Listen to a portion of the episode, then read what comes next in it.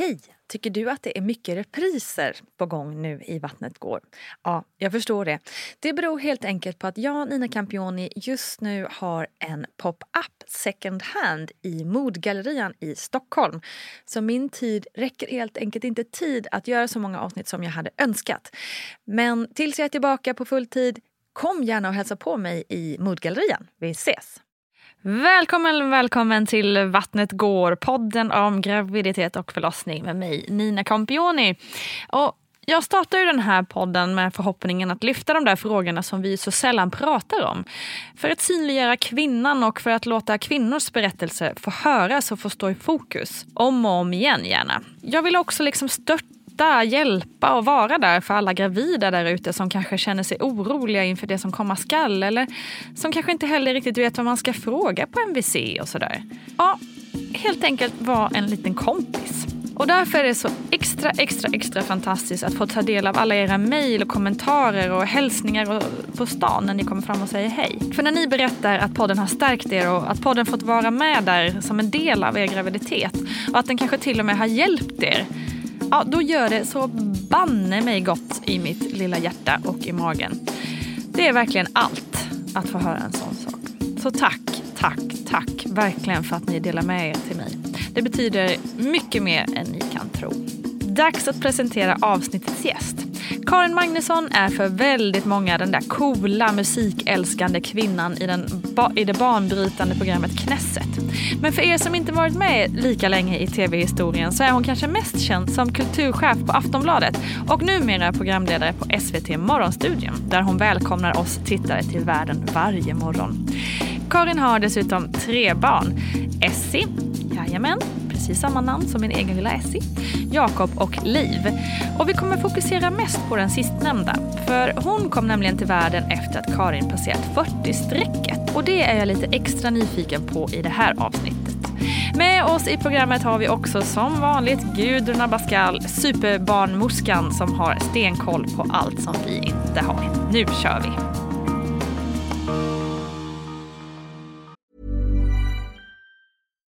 One size fits all seems like a good idea for clothes until you try them on. Same goes for healthcare. That's why United Healthcare offers flexible, budget friendly coverage for medical, vision, dental, and more. Learn more at uh1.com. A lot can happen in three years, like a chatbot may be your new best friend. But what won't change? Needing health insurance. United Healthcare Tri Term Medical Plans, underwritten by Golden Rule Insurance Company, offer flexible, budget friendly coverage that lasts nearly three years in some states. Learn more at uh1.com. Quality sleep is essential. That's why the Sleep Number Smart Bed is designed for your ever evolving sleep needs. Need a bed that's firmer or softer on either side? Helps you sleep at a comfortable temperature? Sleep Number Smart Beds let you individualize your comfort so you sleep better together. JD Power ranks Sleep Number number 1 in customer satisfaction with mattresses purchased in-store. And now, save 50% on the Sleep Number limited edition Smart Bed for a limited time. For JD Power 2023 award information, visit jdpower.com/awards. Only at a Sleep Number store or sleepnumber.com. Hey, it's Ryan Reynolds and I'm here with Keith, co-star of my upcoming film If, only in theaters May 17th. Do you want to tell people the big news? All right, I'll do it. Sign up now and you'll get unlimited for $15 a month in six months of Paramount Plus Essential Plan on us. Mintmobile.com slash switch. Upfront payment of $45 equivalent to $15 per month. Unlimited over 40 gigabytes per month. Face lower speeds. Videos at 480p. Active Mint customers by 531.24 get six months of Paramount Plus Essential Plan. Auto renews after six months. Offer ends May 31st, 2024. Separate Paramount Plus registration required. Terms and conditions apply if rated PG. Karin. Ja. Du är så himla gammal. Jag vet. Ja. Hur blev det så här? Jag vet 130 år. Ja. Jättekonstigt. Nej, men helt seriöst så var du ju 44, ja. kan det vara så? Eh, när du blev gravid med ditt då senaste barn. Mm. Du har ju tre barn. Jag tror man får säga sista barn också. Ska vi säga ja, sista? Vågar vi, sätta spiken på det? Butiken är stängd nu. Okej. Okay. men Liv är ju nu tre år. Ja. Eh, Hon fyller tre om eh, några veckor. Ja. Precis. Och du har tre barn sammanlagt. Mm. Men jag tänker att vi börjar just med, med tankarna kring Liv här. Mm. För jag tycker det är så himla intressant för att jag själv snart fyller 40. Eh, och ju går i tankarna, är man färdig, är man inte färdig? Eh, och hur, men, ta oss igenom hur dina tankar gick eh, när man liksom kommit över 40-strecket och vill skaffa fler barn. Mm.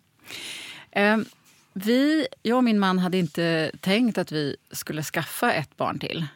Väldigt svårt att säga ju vad som leder fram till att man bestämmer sig för att, att man vill ha ett barn eller ett barn till eller ett tredje barn. Men en dag så bestämde vi oss för att vi ville ha ett barn till. Och då var ju jag, som du själv alltså, säger, en bra bit över 40. Um, och då är det ju inte självklart mm. att uh, man kan bli gravid eller att man blir det särskilt snabbt. Och det är ofta uh, också kan, kan vara fler komplikationer med att uh, försöka bli gravid och, mm. eller att vara gravid när man är äldre.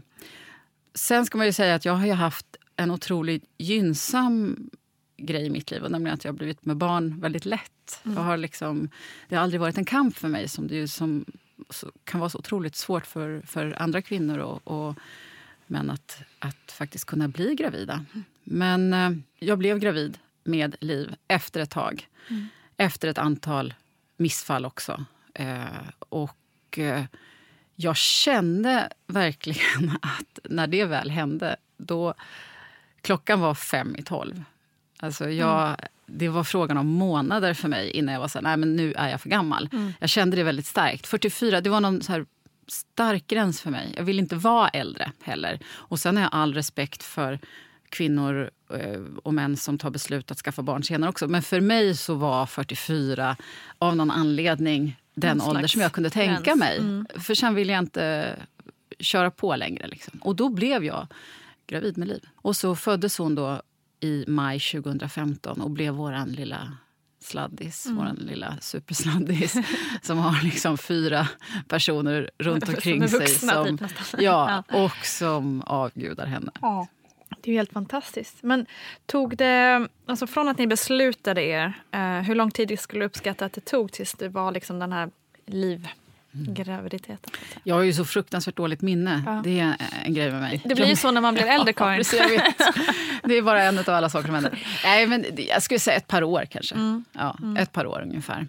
Och hur, du säger ju att du hade den här gränsen vid 44, men kände du under, när det blev missfall och så vidare, kände du någonsin där att liksom, nej fan, det... Ja, men tvivlade tror, du liksom? Ja, man blir ju...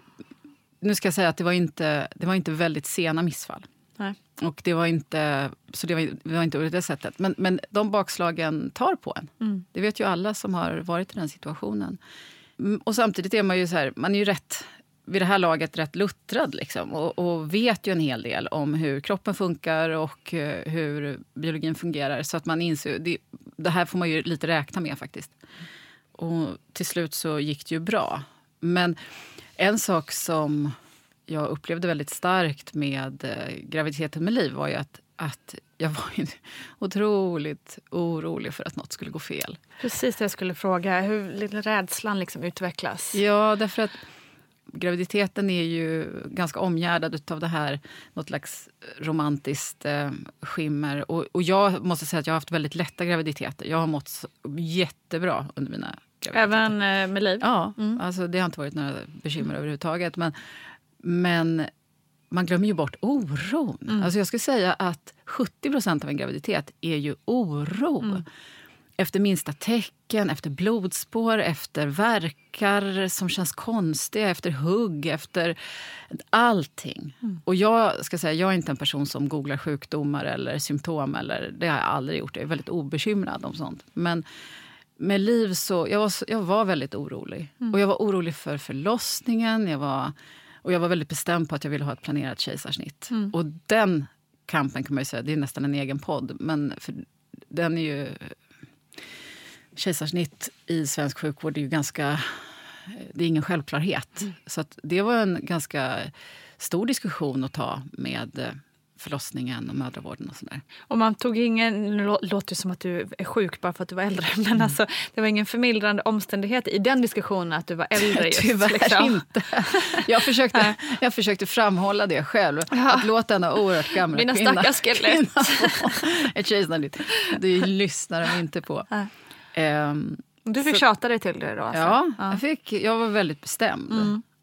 Och faktiskt helt inställd på att vi skulle göra så. Och, Och så varför, och varför ville du ha kejsarsnitt? Därför att jag eh, hade en väldigt stark oro för att förlossningen inte skulle bli bra.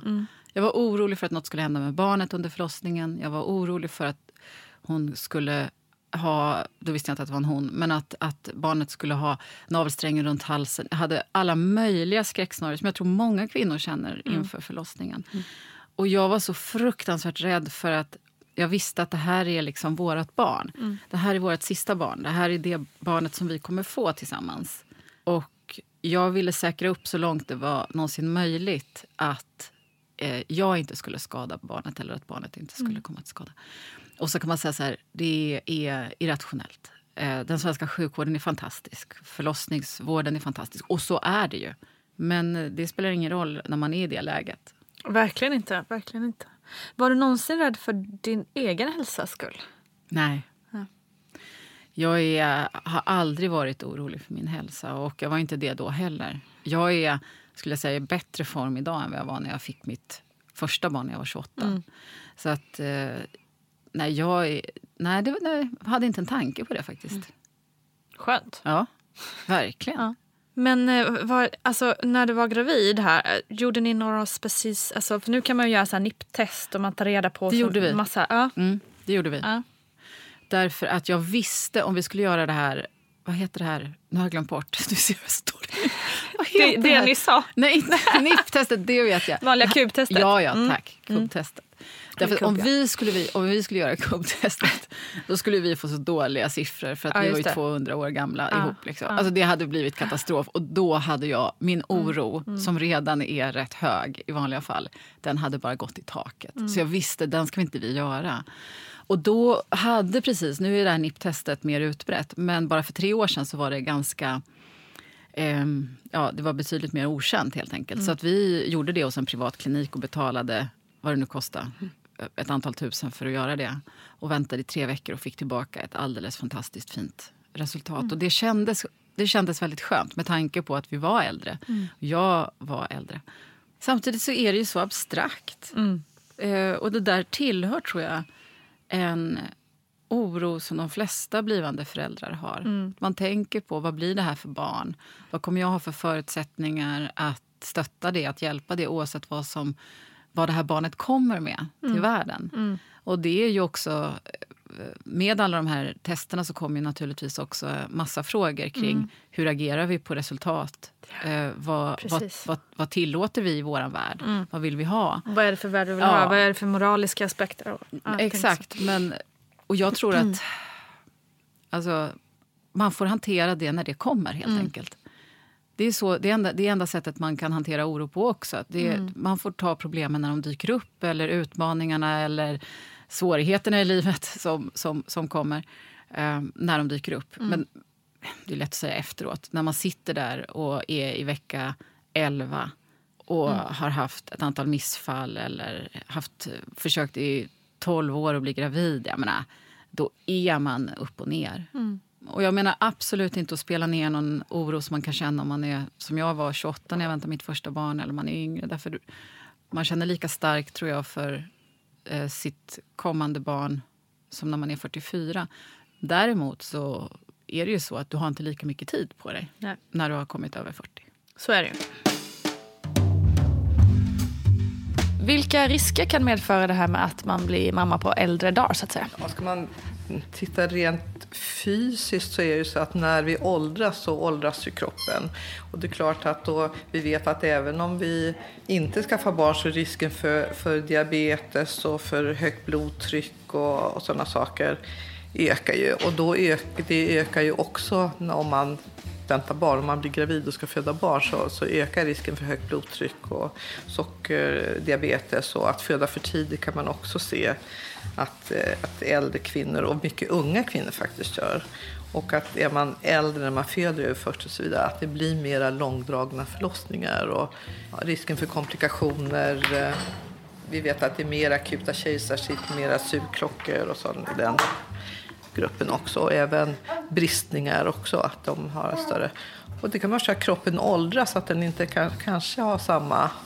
Sen kan jag tycka som barnmorska vill jag säga, att jag har träffat på 45-åringar som har varit lika fräscha som andra 25-åringar. Så jag tycker att det här blir att man generaliserar och tittar på statistik. Så att sen tycker jag att det är väldigt individuellt. Det är min e-, e-, e-, egna kliniska erfarenhet tycker jag.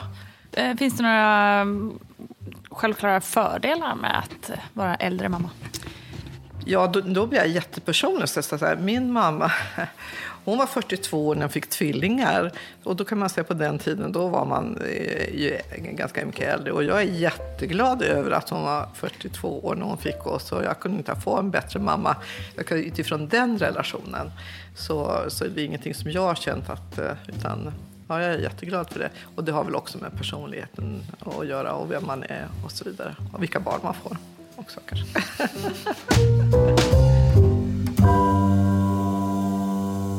Men hur ser du på överlag? Jag tänker, det är ju, nu sitter ju vi i Stockholm och det är en stad av... Eh, när man blir mamma så är man lite äldre här mm. oftast. Det eh, har funnits en trend, stark trend kring det eh, mm. länge. Eh, hur ser du på hela den grejen i liksom samhället, att vi är, att vi är äldre? Jag vet faktiskt inte om jag tänker något specifikt kring den trenden. Det jag märkte att jag började göra efter liv, eller i samband med det, det var att ja, Alltså jag, tar, jag, försökte prata allvar med mina vänner runt omkring som sköt upp att skaffa ja, barn. Jag var mm. så här, sluta. Gör inte. Ni vet inte hur det går. Ni vet inte ifall ni kan få barn. Mm. Ni vet inte hur lång tid det kommer ta. Sluta spela Gud. Utan liksom slå till. Ja. Det, för det, jag tror faktiskt att man ska vara lite ödmjuk inför det där. Mm. För det är ändå lite... Liksom, det finns något väldigt sorgligt i att räkna med att det ska gå bra och sen gör det inte det. Och då har du faktiskt mycket färre valmöjligheter och möjligheter att ordna upp liksom, situationen och mm. komma dit du vill. Så att det... Eh, jag tycker det är underbart att det finns mammor i alla åldrar. Jag tycker det är fantastiskt. Eh, för jag älskade att vara mamma när jag var 28 och jag tycker det är fantastiskt att vara när jag är 44. Mm. Eller 47 som jag fyller snart. Ja, jag är 46. Ung som en dag. Men... Eh, jag tycker att man ska inte... Jag tycker det är lite att spela högt, att vänta allt för länge. Mm. Om man har möjligheten att inte göra det. Mm. Jag har ju fått barn i tre decennier. Alltså jag fick mm. mitt första barn 99, jag fick mitt andra barn 2004, jag fick mitt tredje barn 2015. Och att sprida ut barnen på det sättet, alltså jag kan inte nog rekommendera det. Det är så. Det är så bra, Nina. Det är så, jag tycker så mycket om det. Och jag har all respekt och jag känner sån djup beundran för folk som klarar av att ha tre barn, alla under fem. Mm. Jag fattar inte hur ni gör det. Jag beundrar er så jag blir tokig. Men jag hade aldrig lyckats med det själv. tror jag. Det var precis det jag skulle fråga nu. Mm. tänkte jag. Gör liksom, inte, Nina. Gör inte. Vänta. Du har två. Rocco måste börja sova ordentligt innan du skaffar ett tredje. Oh, Gud. Ja, det är mitt enda så här, kommer inte hända. Om vi blir tredje barn så lovar jag att vi ska ha nattamma. Ja. Nej men det jag tänkte fråga var just det att liksom, hur var själva grejen att ha två, alltså dina barn, andra två barn är ju då snart 19 och 14. Mm. Eh, hur var det att liksom gå från ett liv där man har två i stort sett liksom vuxna barn i citationstecken och bli småbarnsmamma igen. Liksom. Men att få ett barn är ju alltid en enorm omställning. Det skapar helt ny dynamik i familjen. Oavsett om du är två föräldrar mm. som får ett barn eller om du är tre personer i ett hushåll som får ett barn. Mm. Alltså dynamiken, allas roller förändras. Mm. Så att, och så var det när vi fick liv också naturligtvis. Och eh, när jag då blev mamma till Liv så upplevde jag att eh, jag på många sätt reagerade ungefär som när jag fick mitt första barn och när jag fick mitt andra barn. Alltså att jag... jag, det har varit, jag har haft ganska tuffa månader eh, precis i början. Mm. Och första tiden och sådär. Men det var inte förrän jag fick Liv som jag förstod att jag eh, har nog gått in i någon nästan form av depression. Mm. Och så var jag så här, men så här var det när jag fick Essy också, 99. Och så här var det när jag fick Jakob. Då fattade jag bara, men, och, och, det var då jag började Så här låter dumt att det tog så otroligt lång tid för mig att förstå det. Då var jag så här, just det, det är ju amningshormonerna. Mm. Det är ju det här, du vet, jag, det är som att dra ner rullgardinen. Mm. Så samtidigt, och samtidigt då som jag ändå upplever att jag har alltid haft väldigt lätt att vara förälder. Jag har inte tyckt att det har varit så svårt. Men första tiden med ett spädbarn är enormt utmanande och mm. tufft. För det, och det handlar ju om alla känsloexplosioner mm. som du har. Att det är någonting som du inte kan råda över. Nej, inte kan råda över. Och jag kommer ihåg när Essie föddes så, så sa Henrik Schyffert en så himla rolig sak. Vi fick barn samtidigt. Så att vi, och vi, just då så hängde vi mycket. Mm. Då hade de precis fått sitt första barn. Och då så kom de hem och, så, och för att titta på Essie. Och så, så hade de med sig sin lilla nyfödda unge. Och då så sa han att Nej, men det, det är som att ha en kasse dojor. Man kan liksom aldrig ställa ifrån sig den. och, och så är det ju när man har det här lilla spädbarnet. Mm. En liten kasse dojor mm. som man hela tiden ska hålla i, ta hand om, skydda, mata, eh, trösta, mm. älska.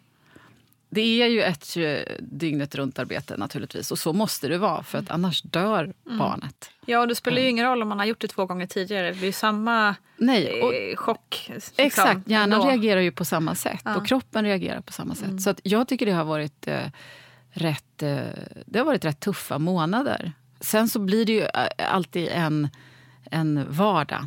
Efter liksom tre månader så är det lite lättare. Efter mm. fem månader då går man och tränar. Liksom. Mm. Det är mm. då med ungen. Alltså, mm. För mig har det varit ungefär den cykeln. Liksom. Men det är ganska svårt att komma ihåg det kanske första två veckorna när man sitter där med ett litet, litet barn. Ja, för allt man känner är ju så verkligt. Ja, liksom precis. ledsamheten ja, eller vad det är man känner är ju så. Och jag vet bara de här du vet, första, när man går ut med barnvagnen, hur hotfull världen är, mm. hur smutsiga alla är, hur mm. illa det luktar, hur mycket hundar det är överallt och mm. grus och skit. Alltså, hela världen känns hotfull. Och, och, det finns ju naturligtvis en poäng med att man ska också då skydda sitt barn mm. ifrån allt det. Mm. Jag tänkte på det här när du säger att du eh, kände den här med depressionen, eller det deprimerade stadiet, mm. även med Essie och Jakob. Tror du att du förstod nu att det hade med amningshormoner att göra just för att ja, men du är äldre och du fattar, fattar bättre. Mm. Eller för att vi kanske pratar om sådana här saker mer än vad, de, än vad vi gjorde jag kan faktiskt inte säga varför, men däremot är jag förvånad över att det tog så otroligt lång tid för mig mm. att koppla det. Mm. Och, för jag minns när jag fick Essie hur jag var, så, jag var så fruktansvärt ledsen. Jag kommer ihåg hur min mamma var och hälsade på då. Jag stod i hallen och liksom hängde typ runt hennes hals och bara böla. Mm. Och var så, jag, är så, du vet, jag var så tröstlös. Jag var så ledsen. Mm. Och samtidigt och jättelycklig över ja. lilla Essie liksom, som var nyfödd och första barnet. och så där. Men jag, jag var så... Jag tyckte det var så oerhört eh, mycket sorg också. Mm. Mycket sorgset.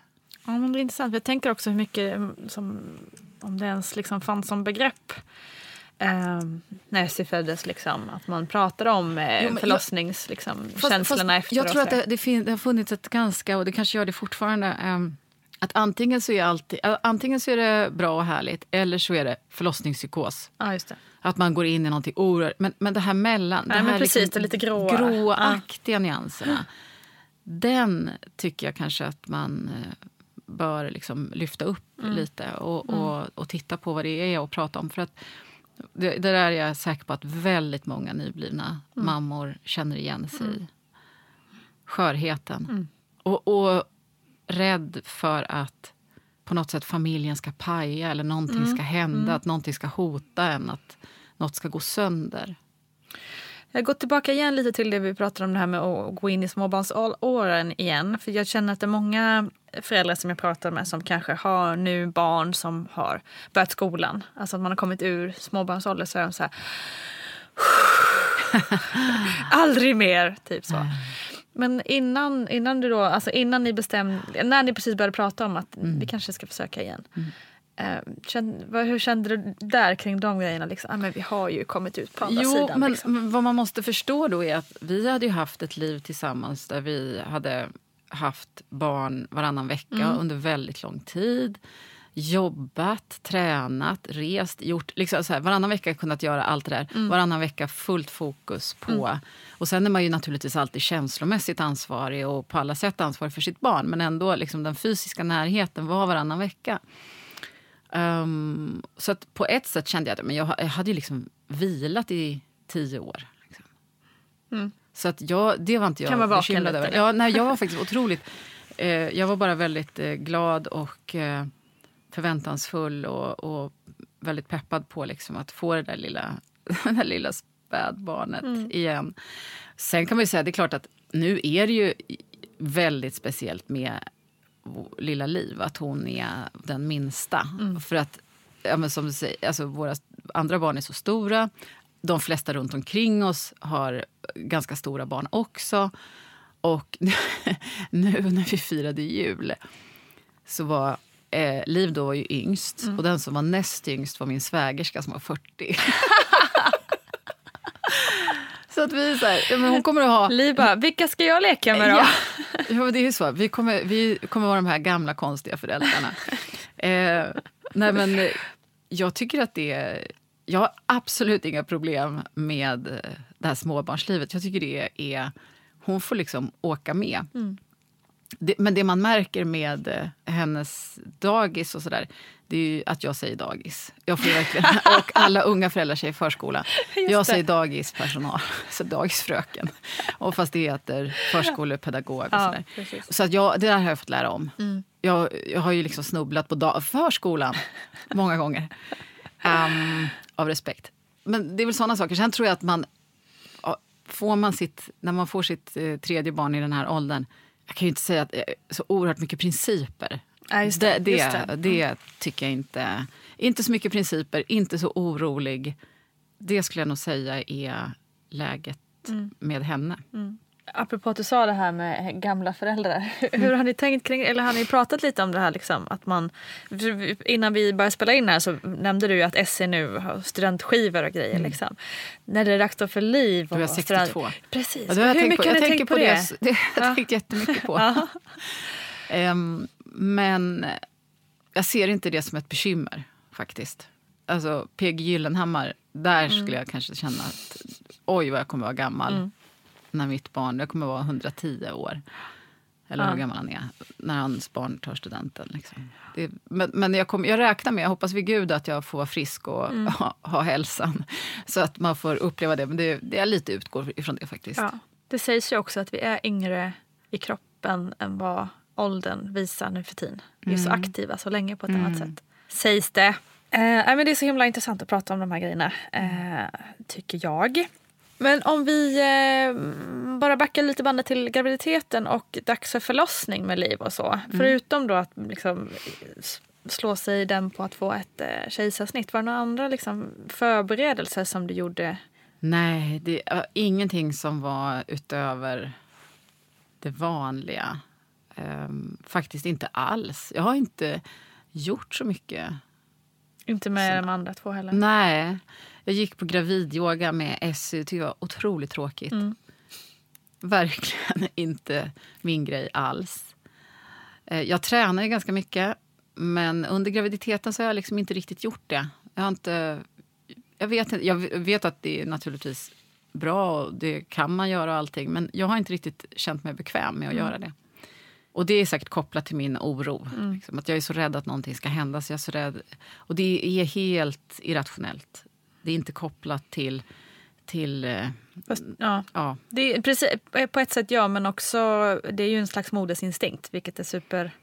Ja, men jag var inte liksom. bekväm med att typ springa Nej. eller sådär. Sen är jag ju alltid en aktiv person och rör på mig mycket. och sådär. Mm. Men, men just det där, jag, gjorde inte särskilt många besök till eh, gymmet. Inte så mycket efter, burpees. Liksom, nej, inte mycket burpees efter fjärde månaden, femte. Men kände du annat, något annat alltså om du jämför, nu har det gått ganska många år emellan, men hur du kände dig i kroppen? Kände du dig liksom tröttare eller tyngre? Nej, eller sådär? absolut inte. Tvärtom, jag kände mig, därför att jag är i mycket bättre form idag. Det, det därför att när mm. Jakob föddes 2004 så började jag träna eh, när han var bebis. Mm. Och sen dess har jag hållit i det. Så att jag, är, jag har en väldigt stark kropp. Och det märkte jag under den här graviditeten. Jag fick inga, inte ont. Inga problem överhuvudtaget. Och kom relativt snabbt tillbaka. Mm. Inte på Hollywood-sätt med eh, liksom, dygnet runt uppbackning av tre personliga tränare och kockar. och sådär. Inte du är ändå på tv på ja. morgonen. Liksom. Kom igen. Nej, men det där fick man ta tag i själv. Um, Men det var ganska roligt, för då tränade jag jättemycket. Um, det låter helt besatt av det, men jag tränade väldigt mycket. Nej, när, när Liv blev tillräckligt...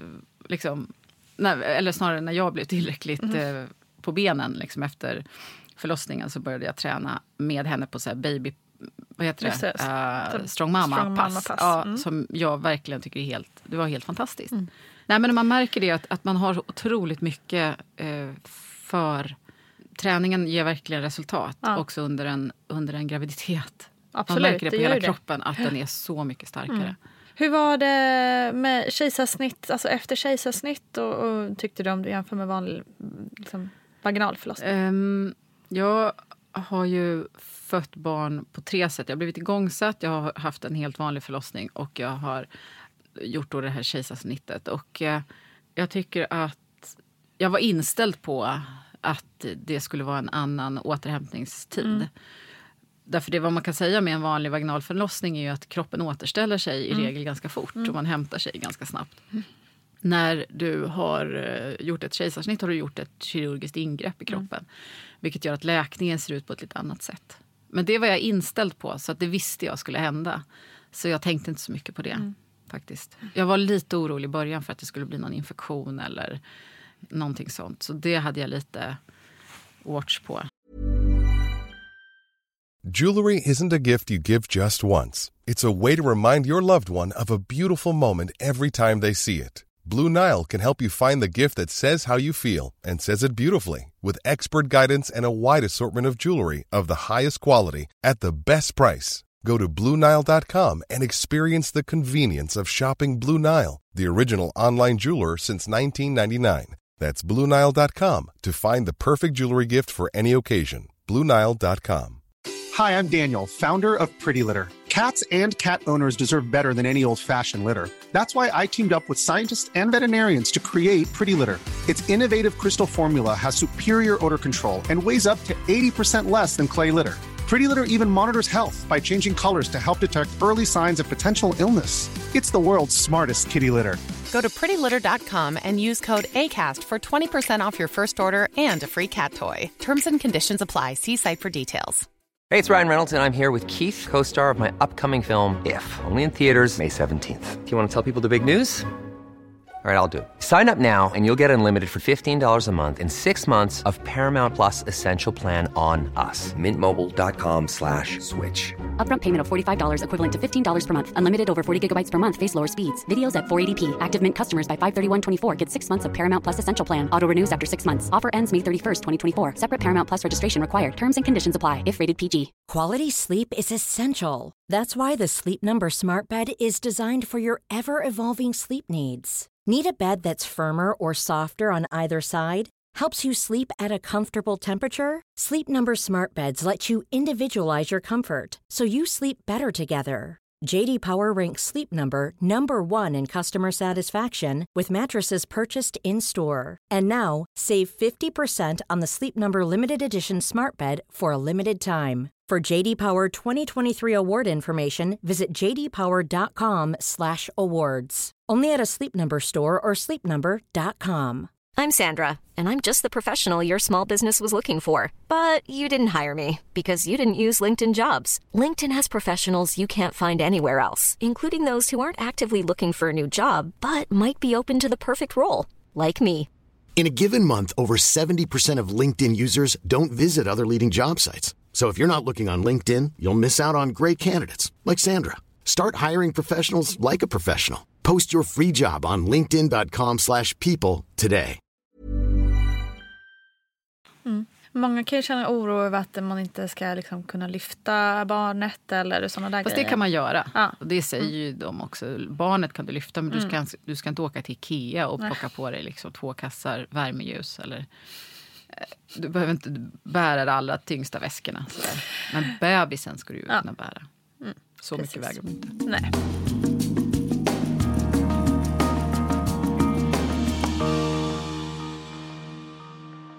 Men vi ska väl inte glömma bort att prata lite om Essie och Jakob också? tycker jag vi kan göra. Ja. Mm. hur, hur planerade var, var de? Väldigt eh, välplanerade. Mm. Det har alla mina barn varit. Och eh, det är roligt. Liv är ju naturligtvis liksom en av huvudpersonerna, en väldigt stark huvudperson i vår familj. Men det är ju få människor som jag har tänkt så mycket på senaste året som jag har tänkt på min äldsta mm. dotter. Som, för att hon är liksom på väg att flytta hemifrån nu. Mm. Och det är en... Den känslan är väldigt omvälvande som förälder, tycker mm. jag. Hon fyllde 18 i höstas och det var då tänkte jag otroligt mycket på henne och hur hon är och hur vårt liv tillsammans har varit och är. Och nu så, igår så var jag på hennes studenthippa eh, och eh, nu ska, om två månader tar hon studenten.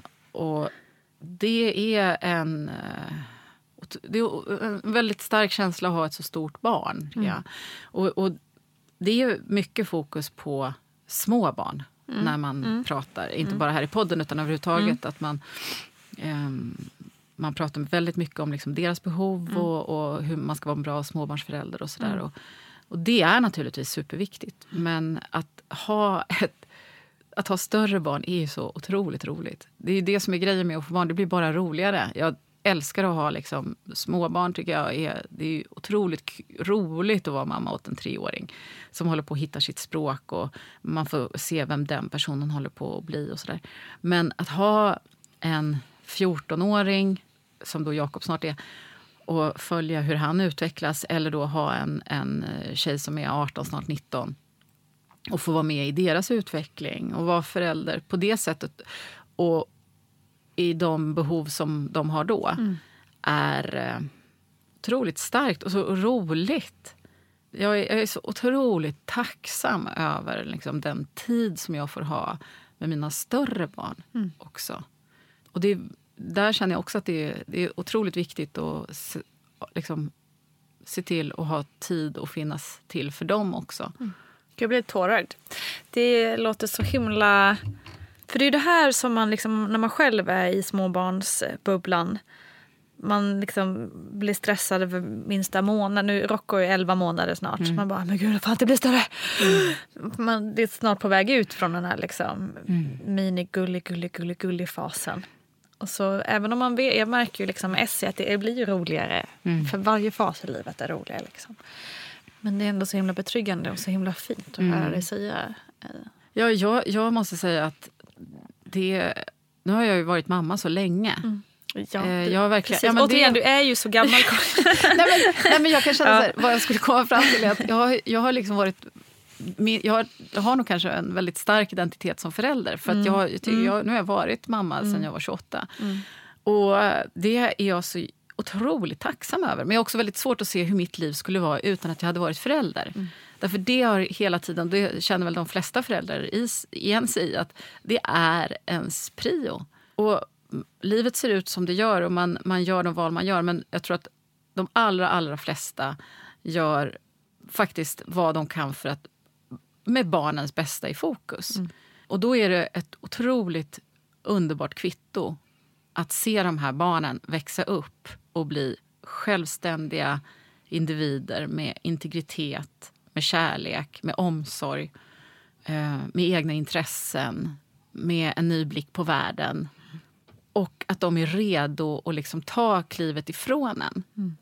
Ja, det tycker jag är mer än jag någonsin hade kunnat begära. Liksom. Och sen är jag är så otroligt glad över att jag har fått roliga barn. Jag är så...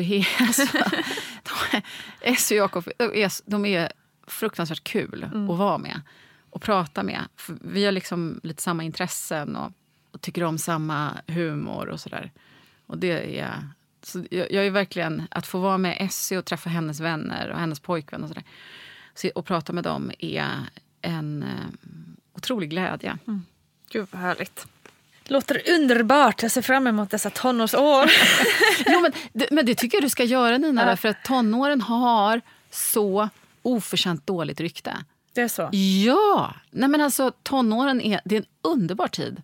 Gud vad härligt. jag har aldrig hört någon jag, säga nej, det men det innan, är det. Jag, jag, jag tycker så, här, den tid som har varit mest utmanande Ja. att vara förälder i tycker jag är mellanstadiet. Mellanstadiet när de är liksom lite på gränsen mellan... Eftersom liksom, puberteten har ju sjunkit något i åldrar. Mm, Liksom. Och, och, och de har, den här tiden när de är lite halvstora, den tycker Mm. jag faktiskt är, den är trixigast. Sen när de blir lite stadigare och börjar bli lite mer ordentligt tonåringar, då, då tycker jag det har varit otroligt roligt. Men mellan, mellanstadietiden, slutet av mellanstadiet, den tiden tycker jag är, den är lite... Där får man tänka till ibland faktiskt. Har hoppats på att slippa tänka, men Mm. okej. Tyvärr. Måste göra dig besviken där. Men eh, okej, men du säger alla dina graviditeter har varit eh, liksom, relativt smärtfria och, och liksom, Mm. inga större problem. Nej, jag, har, liksom. jag har varit otroligt lyckligt lottad där. Ja. Har du haft några cravings eller någonting som du absolut inte klarat Ja, av att handskas med? haft. Inte så mycket med liv. Men däremot så minns jag med Essy så hade jag de här, den här första perioden ett väldigt, väldigt förstärkt luktsinne. Mm. Och jag höll på att få spy av allting som luktade flottigt. Det var, grä, alltså det var hemskt. Eh, stod inte ut med så McDonalds-lukt eller någonting sådär. Ehm, och eh, sen, jag har ju väldigt dåligt minne, men jag vill minnas att jag eh, när jag väntade Jakob åt ah, rädisor. Jaha. Herregud vad jag åt rädisor. Jag åt rädisor så det var under en period. Jag, jag hade liksom, du vet det finns såna strutar med rädisor Ja. som man kan köpa på Ja. Jag köpte såna och så kunde jag var typ som en så pundare. Jag kunde knappt så vänta tills jag hade betalt utan jag så började rycka upp de där paketen vid kassan och bara så tryckte i mig. Och sen bara gick det över på lika snabbt som det kom var det borta. Så konstigt. Ja, det var så konstigt. Men det var eh, ett, ett väldigt utpräglat luktsinne med Essy. Eh, Rädisor. rädisorna med Jakob, Liv, ingenting. Och det är väl kanske symptomatiskt för det tredje barnet. Det är så här, ja. Ja. Bara, Vad ska du göra med mig? ja, precis. Come on. Ja, exakt. Ge mig vad du tål. Men hur var det att vara igångsatt då? Eller bli igångsatt tyckte du? Nej, men det var helt värdelöst. Det var, och, och grejen är den att den, min lättaste förlossning var ju med Jakob som, jag bara födde, som bara föddes av sig själv. Och det här är så intressant, för det är lite hans karaktär också. Allting med Jakob har varit... Han slutade med napp. Han bara, förlossningen var... Jag knappt märkte den. Va? Jo, jo det här, och det här vill jag verkligen säga till, till dig och till den som vill lyssna. Men alltså, det finns väldigt lätta förlossningar. Och eh, jag gjorde inget särskilt. Jag var hemma. Det var en underbar förlossning. Jag tror jag måste få berätta den. Ja, tack. Eh, det var OS i augusti eh, 2004. Och jag sa, låg hemma i soffan och kollade på tv. Och eh, jag vet att eh, Essie och hennes pappa var iväg på något hela dagen. Och så satte verkarna igång under eftermiddagen. Och sen så gick vattnet och jag var hemma och jag var själv och verkarna var helt okej, inga konstigheter. Jag bara... Alltså jag, jag hade det så bra att kolla på OS. I Sydney tror jag det var. Ja, ja det var Eh, och, och sen så liksom, då, timmarna gick, timmarna gick och sen eh, kom våra kompisar hem som skulle ta hand om Essie medan vi var på BB. Och så kollade jag lite på Aktuellt, stod och fixade tacos till familjen. Det var på riktigt.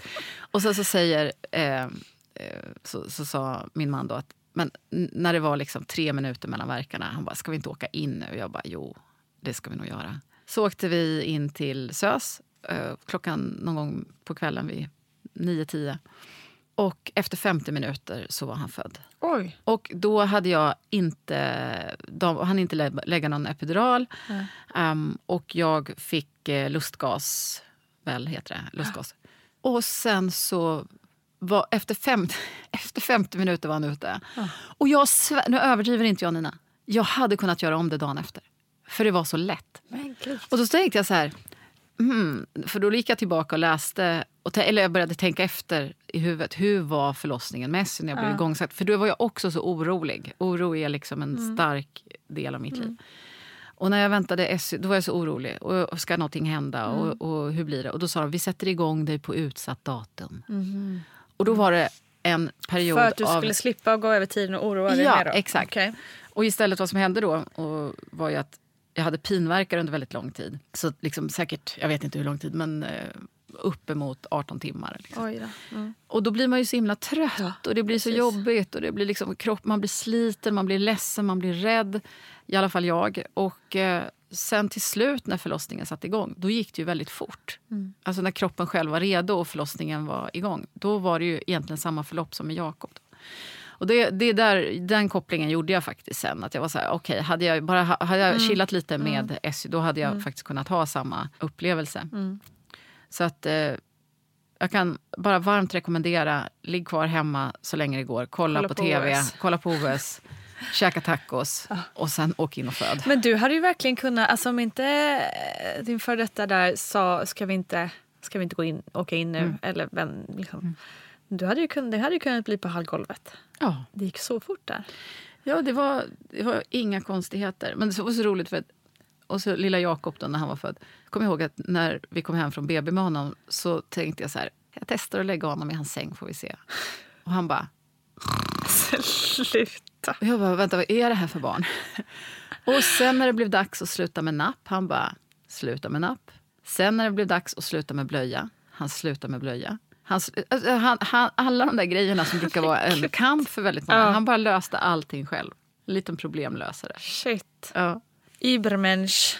Du verkar ju också vara en lite, alltså du verkar ju vara gjord för det här med att skaffa barn. På ett sätt. Jag vet inte, men jag har aldrig faktiskt tyckt det varit särskilt svårt att vara förälder. Nej, men jag menar också graviditeten har, gått Mm. utan problem och att föda då var ju egentligen kanske inte heller något Nej. större aber Nej. i din bok. Men det, det, det där har, man har ju lite olika fysiska förutsättningar. Men, men jag, jag tror ju verkligen att, och framförallt om man är äldre, så är det väldigt bra att ha eh, att man faktiskt ser till att vara i form. Mm. Att man håller sig stark. Mm. Därför att det är mycket lättare, du får en lättare graviditet och du får mycket lättare att vara småbarnsförälder. Mm. Ja, banne mig. För det, gud vad jag känner skillnad i... eh, För jag tränade ganska mycket eh, när jag var gravid med Essie. Så tränade jag var i ganska bra form. Och kände också liksom att efter, när hon väl kom att jag var ja, men, stark i ryggen och kände mig... Men Rocco har jag verkligen... Alltså jag var så trött under den graviditeten. Jag orkade inte träna. Jag liksom prioriterade inte det för fem öre. Och jag, alltså min rygg är så paj nu. Så att eh, Mm. är liksom, man känner Men verkligen det vilken där tror det jag kan vara ett problem om man, när man skaffar barn lite tätare. Därför Mm. att det är, för många har ju lite svårt att få till ehm, träning till exempel när man har små När man har små barn, ja. Och, Gud, ja. och det, vilket gör att din återhämtning kanske inte har varit helt optimal. Däremot om du, om du då väntar 15 år med att skaffa barn två, då, då har du inga ursäkter. Okej, men om jag är 50... Men det var så roligt, det apropå 50, så när jag gick till öppna förskolan med Lilla Liv, eh, så ett av de första gångerna när jag kom in där så ser jag en kvinna som sitter med sitt barn Mm. på golvet. Och jag bara, hmm, hon är också en äldre mamma. Och där fick jag min kompis, Mhm. eh, en ny kompis. Gick du som- fram och sa då, du ser också gammal ut. Ja, det var precis så. Jag tänkte det är lika bra att inte ödsla tid. Nej, men det var så roligt för att hon, vi, så, vi såg liksom varandra. Och hon var 50 och hade fått sitt barn. Wow. Och, och det är jättekul. Och vi är fortfarande kompisar och våra Mm. barn är kompisar. Men hon, och hon hade också två eh, äldre barn. Hade det. Ja. Ja, och sen så skaffade hon och hennes man den här lilla pojken då. Mega sladdisen. Ja, och det var så himla roligt. Så att vi med en gång, vi var så här, vi, vi hittade varandra Ja. direkt. Bland alla de här då Vad skönt ändå, för det 30-åringarna. kan, ju, måste ju, det kan ju inte vara helt lätt tänker jag, om man ska vara med i någon sån här mammagrupp på Nej, men Liv, BVC. Liv har ju inte så många kompisar. Hon har ju två, hon har två kompisar. Tre har hon. Ja. Eh, Det är lagom från i tre år, tre år då kan man ha tre kompisar. Och så har hon sina dagiskompisar. Men annars är det ju inte, vi har ju inte jättemycket så här småbarn omkring oss. Nej.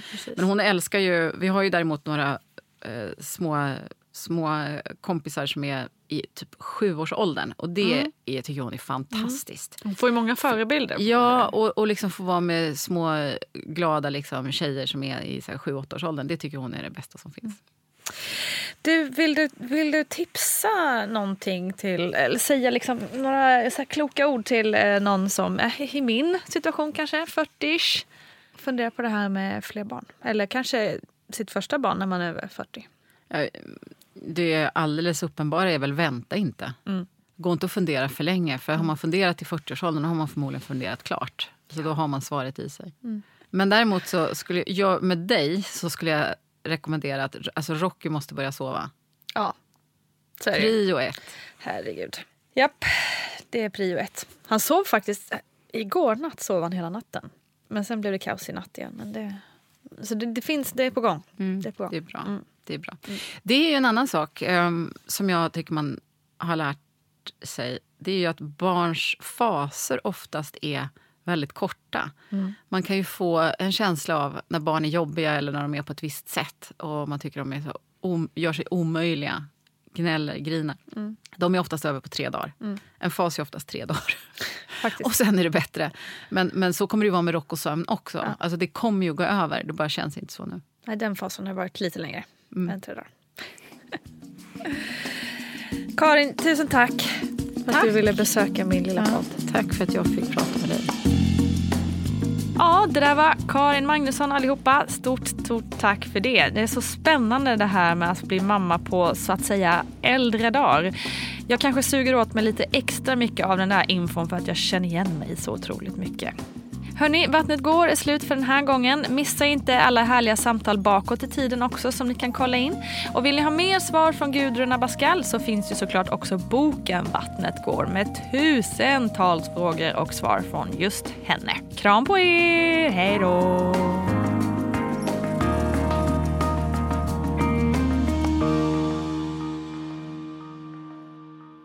Hej, Nina här. Livet som småbarnsförälder är oftast fullt av frågor och knepiga situationer. Därför vill jag verkligen tipsa om podden Pampers barnvagnspromenader där jag är programledare och tar upp föräldrars frågor om barn upp till tre år. Till min hjälp har jag den legitimerade psykoterapeuten och barnmorskan Louise Hallin. Missa inte detta. Sök på Pampers barnvagnspromenader i din podcast-app. Producerat av Perfect Day Media.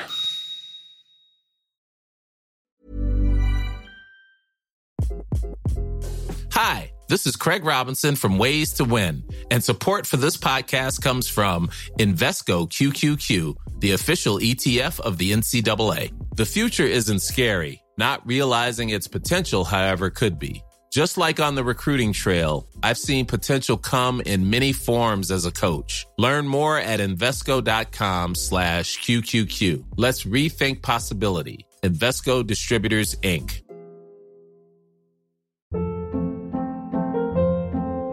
Hold up. What was that? Boring. No flavor. That was as bad as those leftovers you ate all week. Kiki Palmer here, and it's time to say hello to something fresh and guilt-free. Hello Fresh. Jazz up dinner with pecan-crusted chicken or garlic butter shrimp scampi. Now that's music to my mouth. Hello Fresh. Let's get this dinner party started. Discover all the delicious possibilities at hellofresh.com. Hi, I'm Daniel, founder of Pretty Litter. Did you know cats tend to hide symptoms of sickness and pain? I learned this the hard way after losing my cat, Gingy. So I created Pretty Litter, a health monitoring litter that helps detect early signs of illness by changing colors, saving you money and potentially your cat's life. Pretty Litter is veterinarian developed, and it's the easiest way to keep tabs on your fur baby's health right at home. Go to prettylitter.com and use code ACAST for 20% off your first order and a free cat toy. Terms and conditions apply. See site for details.